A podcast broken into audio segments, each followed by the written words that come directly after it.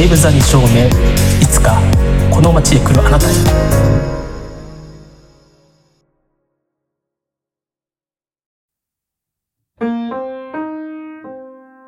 本日のゲストはこの方です。皆さんはじめまして、太陽と申します。よろしくお願いします。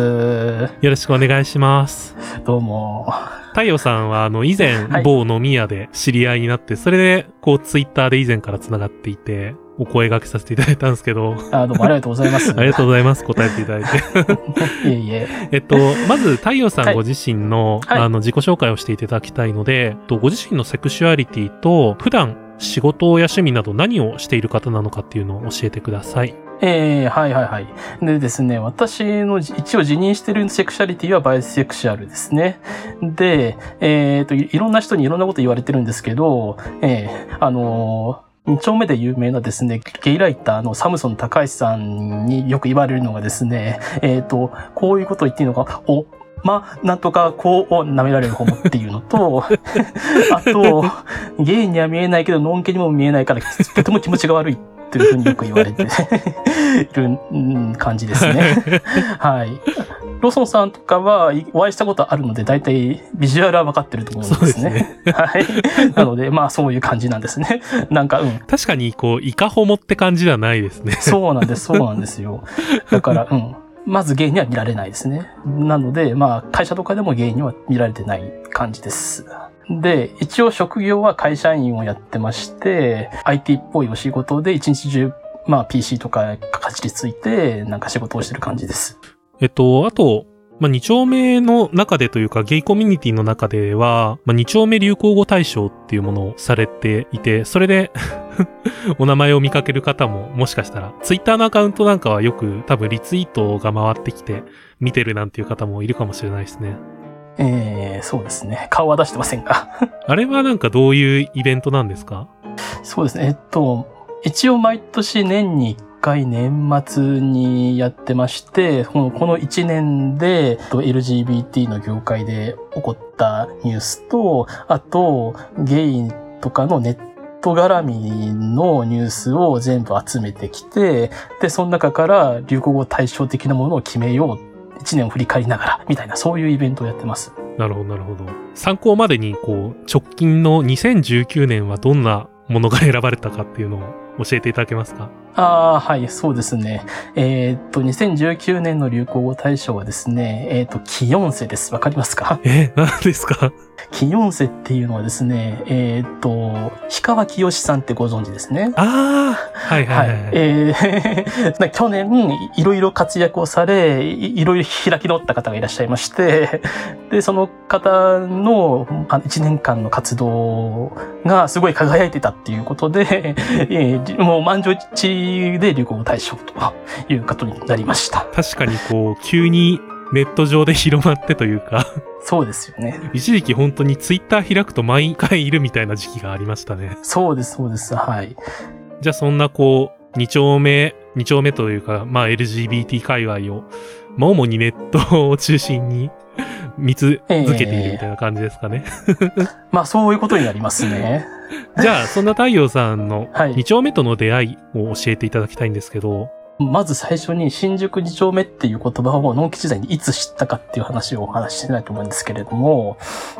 多分思い出す限りの一番最初の遭遇っていうのが中学いちねんとかにねん、じゅうさんさいよんさいぐらいの頃でして、静岡出身なんですけど、静岡ローカルの夜のラジオ番組がありまして、その中でここの ディージェー の小島貴弘さんから、新宿の丸井とか伊勢丹の駐車場に先に行くとに丁目という同性愛者の人たちが集まる街があるっていう話を聞いたんですね。それがきっかけです。その頃、まあ私の受けだったので、そんな世界があるんだっていうほーって感じの、えー、新鮮な気持ちになったことは覚えてます。で、えっと、その後にこう、実際に初めてに丁目に行ったのは今からだいたいじゅうごねんぐらい前で、その頃もまだのんけなんですけども、当時 2, 2チャンネルと言われてるような、あの、掲示板の時代だったんですね。が、すごい全盛期の時代だったんです。そこに出入りしていてですね、あるカテゴリーの板のオフ会がですね、年ににかいぐらい新宿で行われててですね、そこに私は参加してたんですね。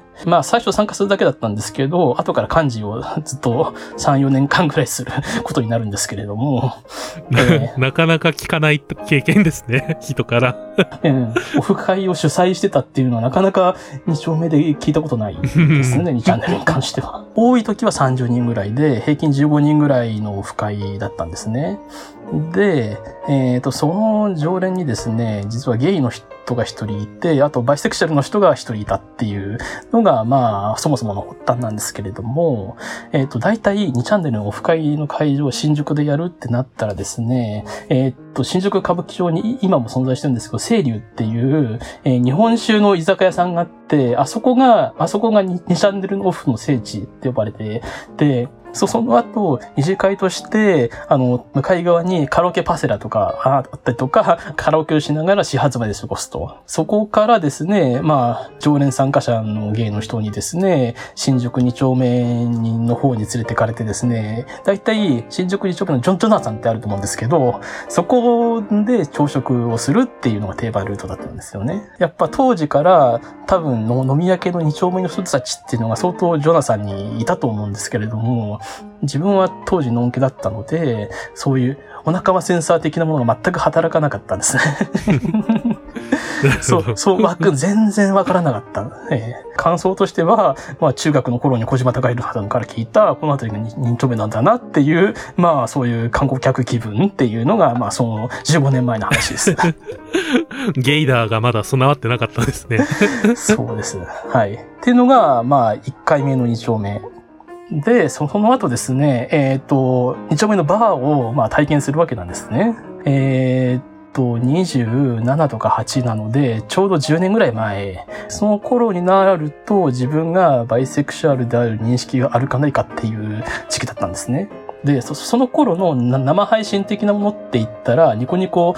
動画とかニコニコ生放送っていう、まあその動画サイトが全盛で、その中にですね、当時大学生だったとある人がですね、えー、の配信を私はよく訪れていて、でその配信は、まあその人自身がですね、結構プライドが高いっていうのもありますし、若干アングラなところがあって、モテないゲイを自認していて、なんかその、ゲイの出会い系の掲示板ですとか、出会いの失敗談を雑談形式で配信するような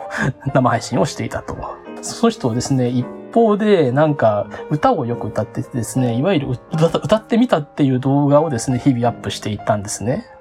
で、その中の一つに、あの、ボーカロイドの初音ミクの曲でメルト、あの、替え歌にしてですね、ビーエル メルトっていう曲をですね、その人が作って、で歌ってたんですよね。替え歌にして。その替え歌に感化されてですね、当時大学生だったのんけふたり組がいまして、この曲をですね、実写化 P プロモーションビデオを作りたいという感じで話を持ちかけたんですよ。まさかと思いましたけど、当時は。で、その ビーエル メルトを歌うとある人のオフ会をですね、開催 さ, さ, されるっていうことで、自分も参加したんですね。で、えー、その大学生ふたり組もオフ会に参加していたんです。で、その後に二次会で初めてに丁目のゲイバーを訪れた。あの、その場に連れてってくれたのがですね、オフ会の参加者のゲイじゃなくって、のんけ大学生のうちの一人なんですね、の紹介なんです。それで、要はですね、そののんけの大学生も行ってますし、その母親も行っていて、親子二代で、そのに丁目のゲイバーに通われてるっていう、そういうような人だったんですよ。すごいですね、えー、なんか、オフ会、オフ会でゲイバーデビューっていうのも珍しいですけど。さらにその、のんけつながりという。そうそうそう。初めて連れてもたのんけっていうのですね。やっぱなんか、うん、トークが冴えててすごい面白いっていう。いやー、あれは、ある意味衝撃的だったですね、出会いは。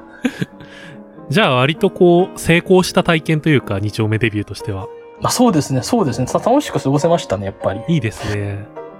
とそれもまあ余談になってしまうんですけれども、えっとそのニコニコ動画で ビーエル メルトを歌っていたモテない大学生っていうのがですね、紆余曲折の後にですねプロの歌手としてデビューしてるんですよ。実は現在ハポフ美人っていうドラッグクイーンユニットで活躍されている千秋ほゆみさんなんですね。おー、はい、すごいお名前はよく聞きますね。もうそろそろ新曲が配信されるそうなので、ぜひお買い求めください。地べたの天使たちでございます。はい。はい、ありがとうございます。じゃあ、そうですね、新宿に丁目だったりとかゲイコミュニティの中での、なんか成功談や失敗談みたいなものがあったら、ぜひお聞きしたいんですけど。そうですね。えーと、まあ、成功談はさっき言ったような感じで、やっぱり最初の出会いが結構良かったのもあって、でそれなりにいいスタートが切れたような感じなんですけれども、えー、に丁目に出たばかりで気をつけなきゃいけないのがですね、飲みすぎなんですね。うん、やっぱりに丁目って飲むじゃないですか。そうですね。そうなんです。で、まあ中にはお酒で乱れちゃう人とかいてですね、お店を荒らしたりとかですね、他のお客さんに迷惑をかけたりとか、自分自身はお酒が弱いわけでもないんですけど強くもないんですね。なのでたまに記憶を飛ばして大変なことをするわけなんですけど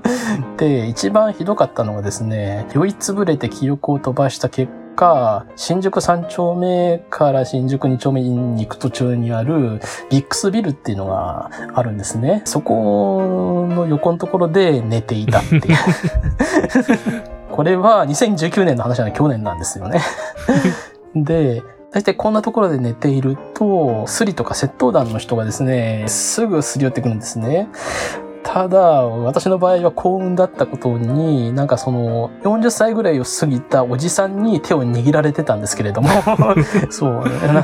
記憶を取り戻した時そんな状況だったんですよね。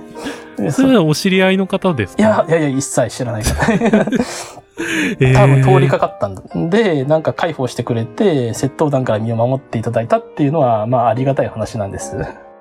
その後なんかナインモンスターでなんか別世が来ましたけど変わった体型ですね。でも気をつけないとですねそうなんですよ。もう完全にもうあの人がいなかったら お, お金は完全に盗まれてたんでしょうね次のテーマ行きましょうか。に丁目の魅力ということで、よく行くお店との出会いだったりとか、えー、そういったお店に行く理由、魅力などに丁目の魅力みたいなものをお伝えしていただけると嬉しいなと思います。結構もうじゅうねんぐらい経つといろんなお店に行くんですね。まずですね、あのローソンさんとも知り合った場所でもあるんですけど、アデイインザライフっていう通称アデイと呼ばれてるお店があります。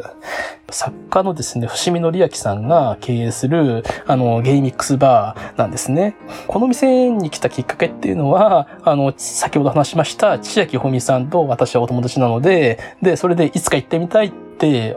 思っていたバーだったので、そこで一緒に行ったと。このバーが一応現在のホームグラウンドですね。作家さんが経営するだけあって、なんか他の作家さんとか編集者さんとか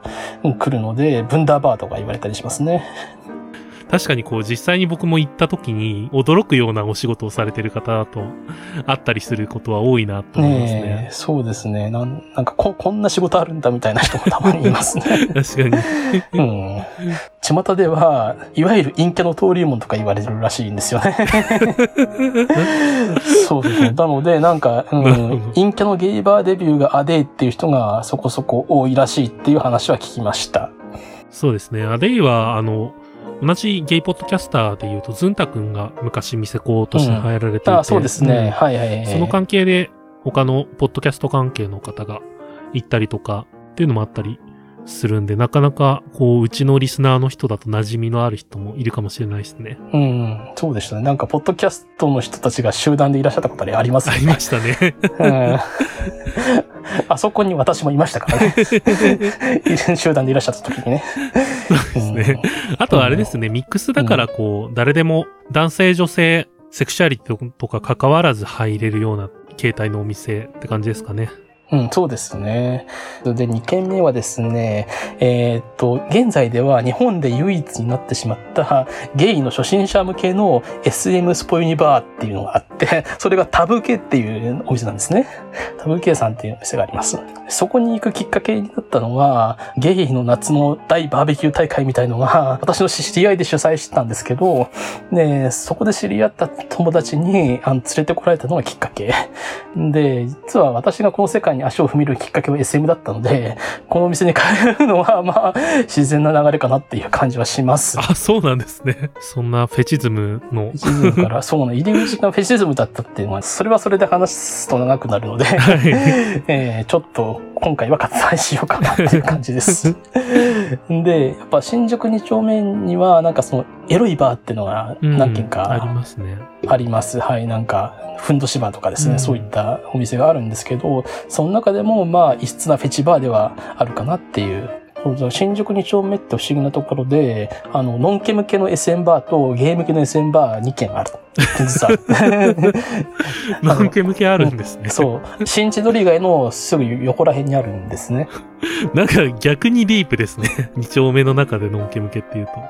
と。で、なんか、そこで紹介されて、タブー系に来たっていう人も中には い,、うん、いらっしゃると。一応、あの、タブー系はメインオンリーなので、うん、気をつけていただいて、はい、男性しか行けません。じゃあ、えっと、最後のトークテーマに行きたいと思います。えー、いつかこの街へ来るあなたへ。ということで、えー、これからゲイコミュニティに踏み出そうとする人へのアドバイスやメッセージをいただきたいと思います。結構この質問って皆さん苦労されてますよね。苦労されますね。うん、私も結構 ひ, ひ, ひねり出した感がちょっとあるんですけどえっとですねえっとに丁目に行くときはですね、ぜひですね、何か目的意識を持って行った方がいいっていう感じがしますね。何をもってに丁目に来て成功と言えるかっていうのは人それぞれなんですけれども、まあなんとなくに丁目に来る人の個々の目的を並べてみると、えー、とまず一つ目、友達恋人が欲しい、えー、もしくは友達との遊び場目的、えー、もう一つはセフレが欲しい三つ目、えー、と趣味や思考が同じ人を見つけたい、えー、四つ目、えー、とドラッグクイーンごじゅうごをついどるみたいな人に会いたい、えー、とごばんめ、えー、と日頃のストレス発散、ろくばんめ、えー、に丁目でないと相談できない悩みをそう共有したい、えー、でななつめ、自分探しこんな感じかなっていう、えー、気はします。で、これらの様々な目的に関しておすすめできそうなに丁目のお店は多分全て異なると思いますね。えー、自分の場合は最初友達との絡みもあり、なんかスナックの延長みたいな感じで流れ着いたのがに丁目なんですけれども、今ではまあに丁目に行く目的がほぼほぼ明確になったりしたり、まあのなりくらりとそこのに丁目で居場所を作って今があるっていう感じになってるような気がします。に丁目っていうのはですね、先ほどの目的についてほぼ何でも答えられそうなものが取り揃えられているような気はするんですけれども、逆になんか目的がないままに来てしまうと何も答えてくれない街っていうことに な, なるのかなっていう気がしますね。もしに丁目に来るんであれば、もし明確な目的があるのであれば、そこにあってお店を、まあ、いろんなところで教えてもらっていくなりするのが第一歩だと思いますし、まだ目的が見えてないよっていう方については、なんかいろんなタイプのお店を何軒か回ってみて、居心地の良いところを探したり、そう、まあ自分の居場所を作るっていうのがいいのかなと思ってますね。そうですよね。僕もそれこそ最初にに丁目に行った時ってあんまりいい印象じゃなかったっていうのがあったんですけど、なんか自分が求めてるものと違ったっていうのがあったんですよね。今こう改めて通うようになったから、今だったらなんか単純に場所が悪かったなっていうか、自分の目的とずれてたんですよね。うん、うんうん、なので そ, そこの目的に合う店を探すっていうのがまず来た時の第一歩かなっていう。そうですね。割とこう受け身で楽しめる場所じゃないっていうのはあると思うんですよね、うん、に丁目って。そうですね。うん、うん、だからそこはこう目的を持って、その目的のために自分が何を例えば話したらいいのかとか、行動をしたらいいのかっていうのは考えながら動いた方がきっと楽しめる気がしますね。うん、そうですよね。うん、なのでなんかもしなんかに丁目初心者ですっていう人が私にもし声かけてくれるんであれば、なんか相談に乗ったりできるのではい、顔出してませんな。すいませんが。もし縁があって出会ってしまったら、はい。太陽さんにはアデイに行けば会えますかね。そうですね、はい。行っていただければ、うん、まあ会えるんじゃないですかね。はい、とてもいい内容でした。ありがとうございました。あ、どうもありがとうございました。